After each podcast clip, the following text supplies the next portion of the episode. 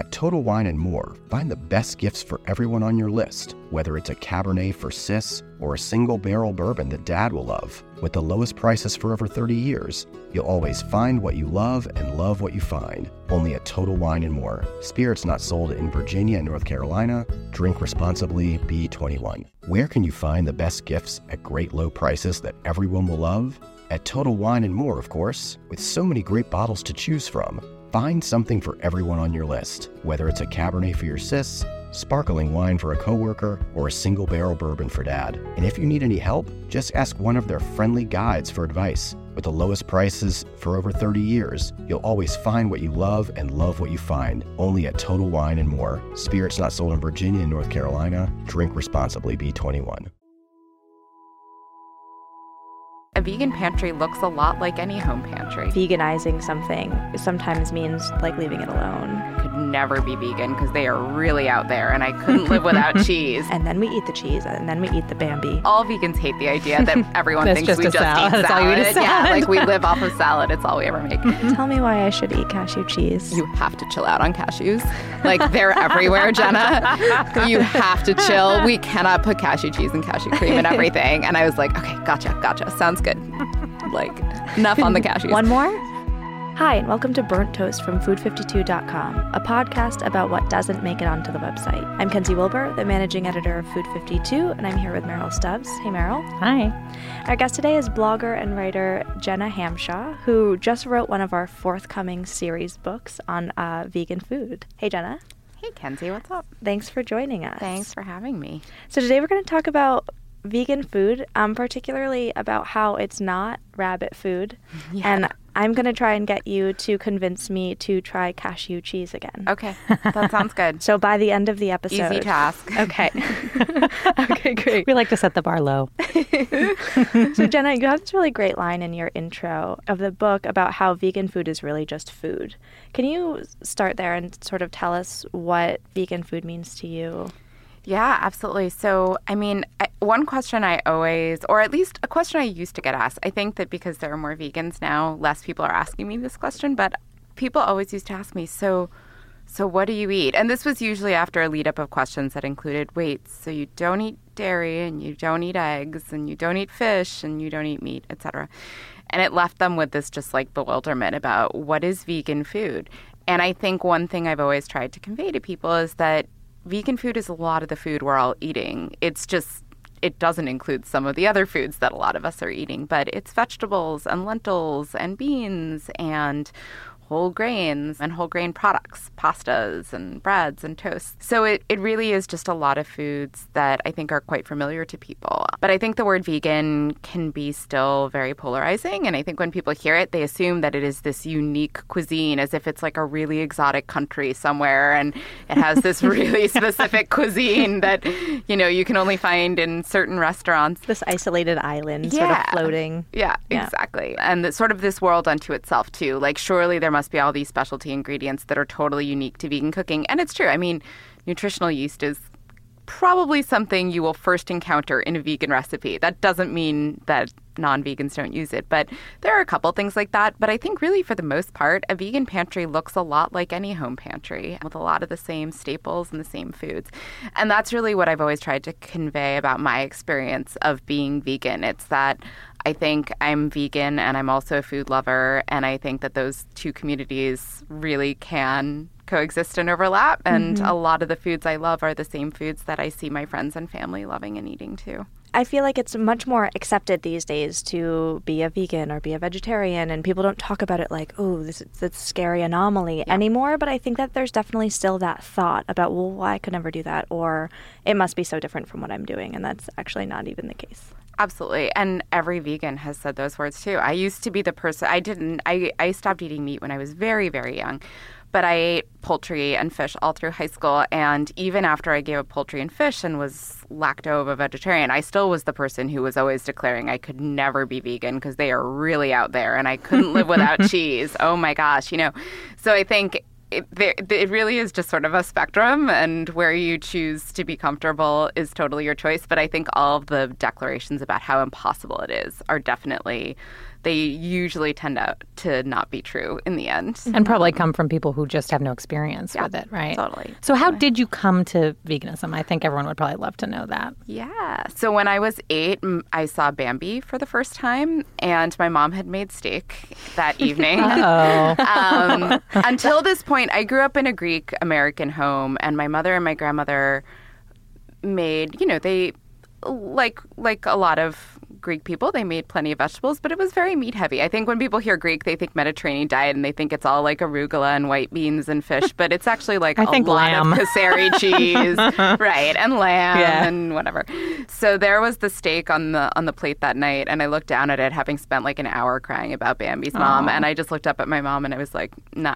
and I had actually never been a big meat eater, but that was just the sort of moment where, for purely sort of visceral reasons, that was it. And my mom was pretty great about it. It it wasn't too difficult to work around. No red meat, which is kind of the only thing I didn't want to eat.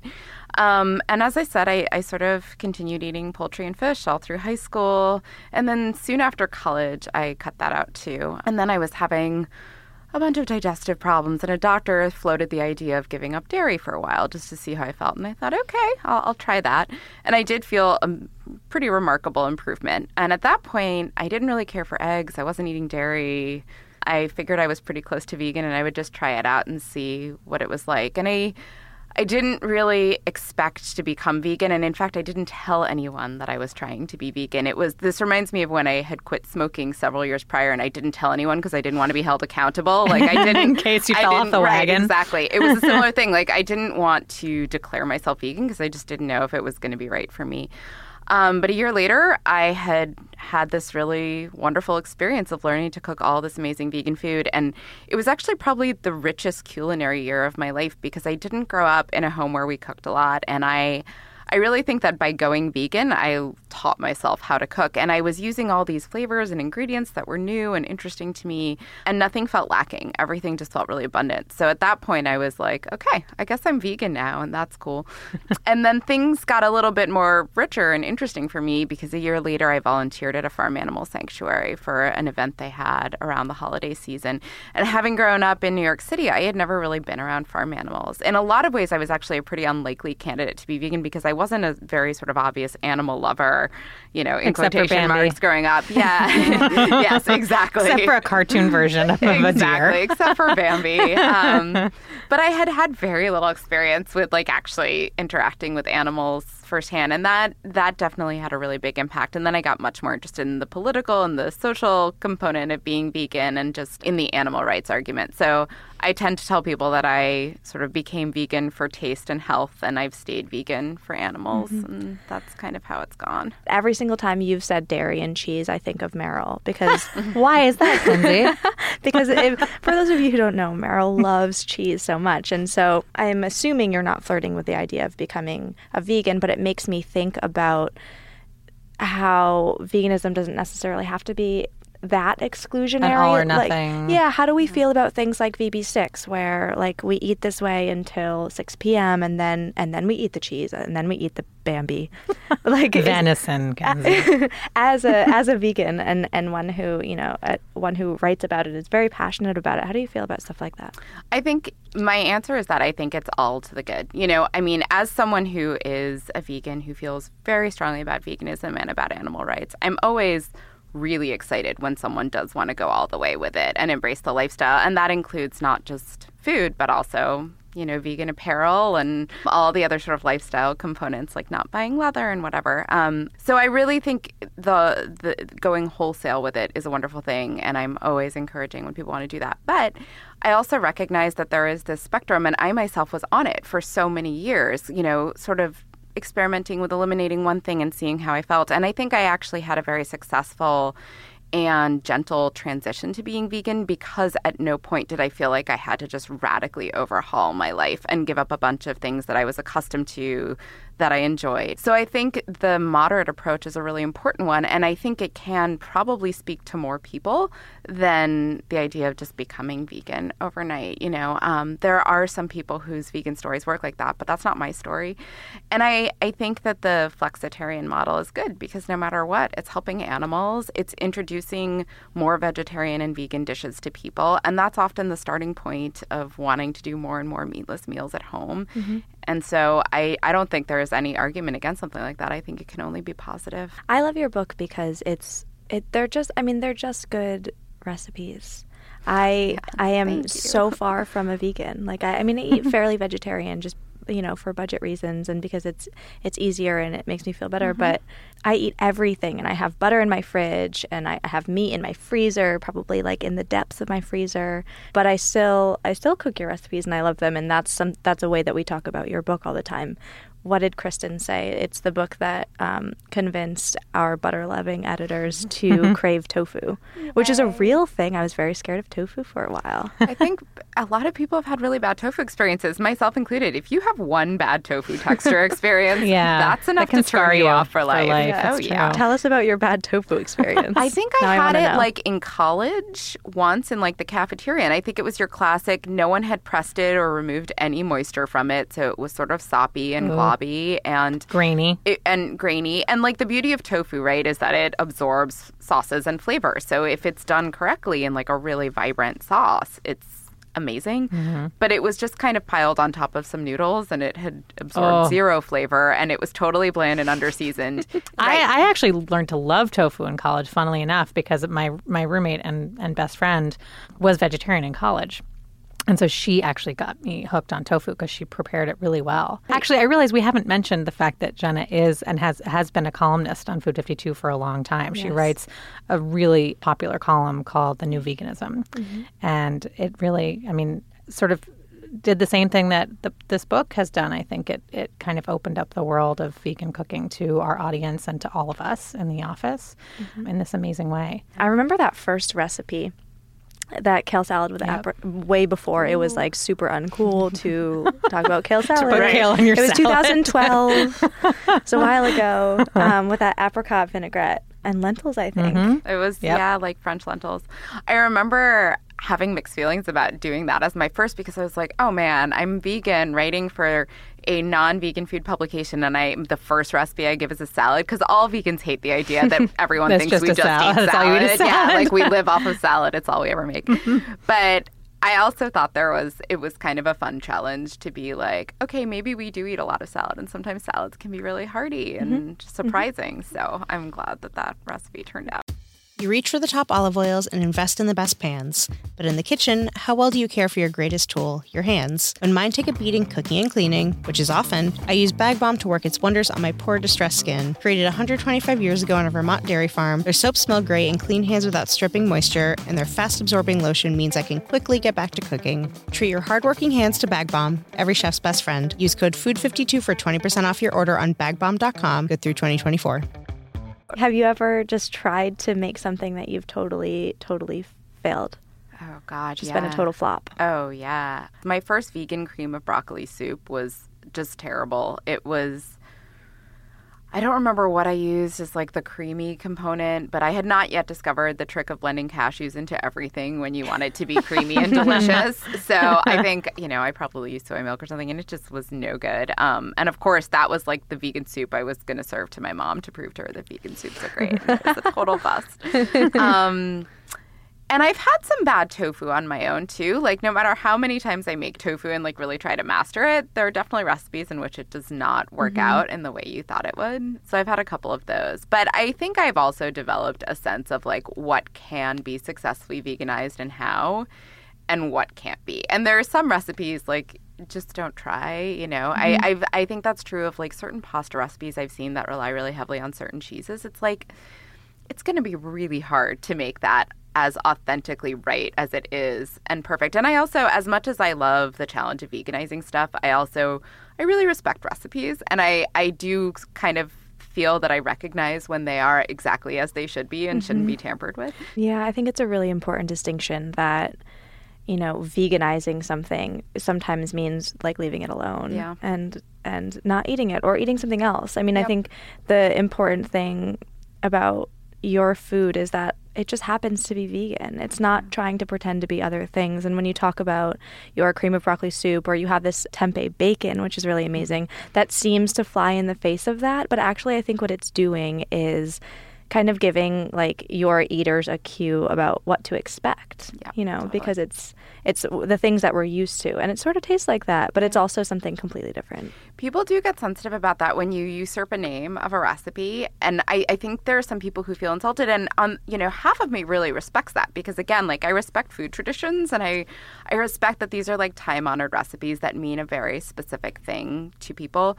But you, you know, I also try to keep in mind a lot of people who are new to vegan cuisine really don't know what to expect from a lot of it. And if you do give them those cues, and if you can suggest to them like, no banana ice cream, like whipped frozen bananas is not ice cream per se, but it's cool and it's sweet and it's creamy and it's got It this wonderful, yeah, a- it a evokes certain the feeling thing. and- yeah. yeah. Mhm. And I think that's another way of uniting food lovers. Like if we can move beyond this really literal way of talking about food and actually say like there is an experience that this recipe encapsulates and there are lots of different ways to find that experience.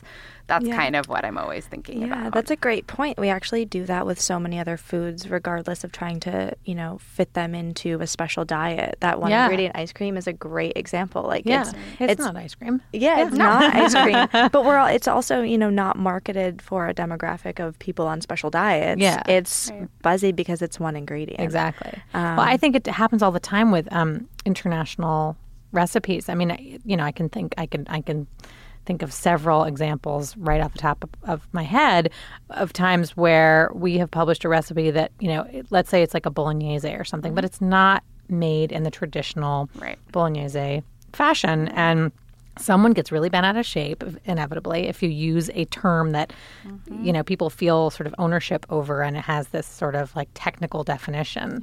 And i always my reaction to that is always I, I'm, I'm a little bit mystified by the by the strength of people's negative reactions when when something Yeah. like that happens because I feel that it is about the spirit of the dish and you know those details to me don't really matter so much but Yeah. they do really matter to, to some people They do, and I again, you know, you do understand why because like there are these culinary traditions that Yeah. we want to see passed down and respected. But I, I do think it can be in some ways a little stifling to think that way. And it, like I think about the Genius recipe column, which has really inspired me in a lot of ways. And I think part of the heart of that column is saying like.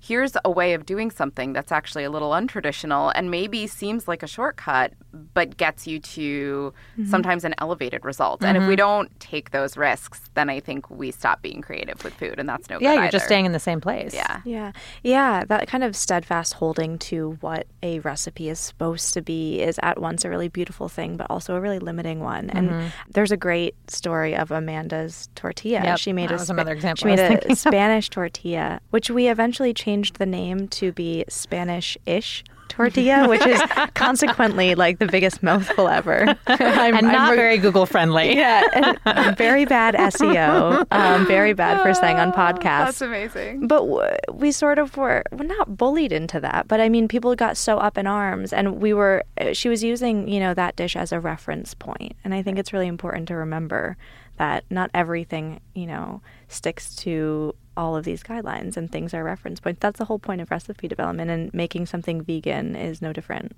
Yeah. Did you did you have I mean, you've written a book before? Did you look to any certain books for inspiration while you were doing this one? I really didn't. I remember the first our first task was to sort of pull the recipes from the column that we felt really sort of embodied what the spirit of the column and and also the spirit of the book were about, and that was that was a fun process. It sort of it was a fun process of looking back on like greatest Yeah. hits and I'm- thinking about what really captures the spirit of the new veganism. I'm curious Um, if there's one that you think in particular does. Like, what would you be if you were a vegan recipe? mm, i like it Oh, your vegan spirit animal my vegan spirit animal. I mean, salads, always salads. I do love them so much. I think actually in this current book, the lentil salad with cashew cheese. Yeah. Another lentil, another lentil and green mix, um, sort of like the first kale salad I did, is something that just feels very me for whatever reason. It's certainly not the fanciest recipe in the book. I think of of ones that have been published on the site, a lot of the soups and stews feel very much like they have my fingerprints all over them. Mm-hmm. You know, there's a kabocha squash and tofu curry, which I love and Ooh, make all so the time. Mm-hmm. Yeah, and you know the the the peanut and sweet potato soup with kale mm-hmm. is another big favorite. The creamy carrot soup. So a lot of those feel very much like me. Your um, soup. Yeah. But I would say that like 95% of the time when I'm thinking about recipes, it's just stuff that sounds great to me that I really want to eat, that I would want to make again and again. And that's totally how we came up with the table of contents for the book. It was all just vegan recipes that had been on my mind as things I really wanted to try that I think would have a lot of appeal to other people. And that sounded great. Mm-hmm. As we said before, because this book has such a non, a largely non vegan audience, and we're marketing it that way, were there any things that your non vegan editors were very stringent about you not including or talking about in any way? Yeah, so there were there were a couple of guidelines. There was a really hilarious moment where my 10 speed editors were like, "You have to chill out on cashews. Like they're everywhere, Gena. You have to chill. We cannot put cashew cheese and cashew cream and everything." And I was like, "Okay, gotcha, gotcha. Sounds good. like enough on the cashews. One more." so that was that was a really hilarious moment and I was like, "All right, we're we're going to be cool with cashews." The other I think the only other thing that really felt I, well, two more things actually, I should say. The first was that we wanted to stay away from a lot of like vegan simulacrums of something that were really, really literal, like, you know, just a vegan version of ribs or something like mm-hmm. you know we were trying to stay away from recipes that are difficult to veganize but and doing so would force us to be really kind of unimaginative mm-hmm. um, and we were trying to think more sort of creatively about what we could do with vegetables. So that was another guiding principle. We w- we weren't trying to just make vegan replicas of like mainstream like a vegan carbonara, right? Omnivore, Which sounds like, like it would just be awful. Exactly, it would just, just be, it's just spaghetti. Yeah. Yep. we were we were steering clear of that, which I was totally on board with. And then the final one, which I found to be the most challenging, was we were really trying to not use vegan like products. So vegan butters, vegan cheese replacements. And that was hard for me because it's funny in my own cooking, like when my boyfriend and I eat together, I actually use very little of the vegan cheeses, the vegan yogurts, the vegan butters, because most of the time there is something that I think creates either the creaminess or the saltiness, the smoky flavor, whatever it is you're trying to go for. Like when I make a lentil soup, I'm never going to use faux bacon mm-hmm. in it. I'm going to use smoked paprika because it, for me, does all of the same things. And sometimes there are certain dishes like casseroles and bakes where some you know, vegan cheese really does the trick because it's melty in ways that cashew cheese is never going to be. And so that was definitely a challenge. It forced me to realize that although I use those products very little, when they do serve a purpose, they serve it really well. But it was a great challenge in the end because I think it it forced me to be pretty innovative and it did also force me to realize that I probably need those things much less than I think I do. And you know, the biscotti and the brownies turned out great without Earth Balance. Okay, so tell me why I should eat cashew cheese. Why should I try it again? One thing you have to keep in mind is that cashew cheese isn't necessarily invented for you, for someone who can get goat cheese on a salad whenever you want to. I think there are certain vegan foods that are keeping in mind the fact that some vegans feel really strongly that they really miss certain things that used to be part of their diet and they would eat them every day if they thought it was the right thing to do, but they don't. So in those cases, it is really important to come up with what you know feels like an authentic replacement. It's that sense of urgency will never necessarily be the same for someone who isn't in that position. You know, in your case. Why not just have cheese that is authentic and the real deal, so to speak? So that's something to keep in mind. And it may just be that you, for that reason, don't really feel like you need to go there. But I will say that from the sheer perspective of someone who loves food and is curious about food and what can be done with food, I would give it another shot because it is incredible what you can do with nuts. um, and I, you know, cashew cheese, it, it's more a goat cheese type. It's a soft cheese texture. It's not melty. It's not stringy. It's it's it's never going to be, you know, cheddar or, or mozzarella, but incredible things can be done with it. And I think when you really nail the texture, I think when people have bad cashew cheese experience, it's usually very mealy, and that's all they remember. It's sort of that just like nut paste mm-hmm. and nut mush, mm-hmm. and that's kind of like ew who wants nut mush that's not really yeah great. that's like my worst nightmare but if you if you can really get the consistency down and if you can add salt and lemon and give it that kind of tangy quality, it can be really delicious. And I should also say, I mean, this did not exist when I went vegan, but there are now artisanal nut cheese makers. Miyoko, Miyoko, who writes, who wrote the book Miyoko, or has the brand Miyoko's Kitchen, and just wrote a book called The Homemade Vegan Pantry, has an incredible line of vegan cheeses, and they're all these flavors that we would think about with soft, you know, mm-hmm. traditional soft sure. cheeses. They're amazing. I mean, the flavor is incredible and the texture is really authentic. And that is true of more and more small brands that are taking this project on. And I think to some extent they are recognizing what can be done. I think they're like, I'll all right, we're try giving up on creamy eggplant, melty like, cheese. We're it, just but like, don't really it hasn't I don't like happened eggplant. and we I haven't come up with a good go. one. Let's let that go. But we can create soft Always cheeses that are plant based and really incredible. And don't like. they use a lot of them use sort of better. Rejuvelac, I don't which is know. like a I like cooking the blend pizza. that gives the cheese. Welcome to that Burnt tangy Toast, a podcast quality. from Food 52 All about what doesn't I think always we need to do a website. tasting at the Yeah, office. Meryl and I are Kenzi over, Wilbur, I and you just so. heard of the children of my co here. I'm feeling mm-hmm. There's. Amanda Hesser, I think we Meryl give it a go. Stubbs, and gonna writer email and. Food 52 mm-hmm. You contributor guys are Phyllis adventurous Grant. eaters. She's joining us for from her no other in San That is reason than that. We're hearing It's from a gaggle of children We'll today. take the plunge. There's Walker and Addison, sparked. who are nine. we have eight-year-old Dash, So, and then any of you Clara, want who's to three. pre-order Our episode today is all about kids, cooking with them, forthcoming for them, and the rules we may or may You not follow. Cashews. They'll be jumping in throughout also the known as Food correct us. 52 Vegan. And we'll let Clara take it It's away. it's for pre-order right now on food52.com. Just head to our site and keep an eye out for happens at a some fun giveaways we're going to be doing in the next few weeks. So that's it for this Monster episode of Burnt Toast. Our monsters producer is? Tim Einenkel, and thanks also to Laura Mayer and Andy Bowers at Panoply.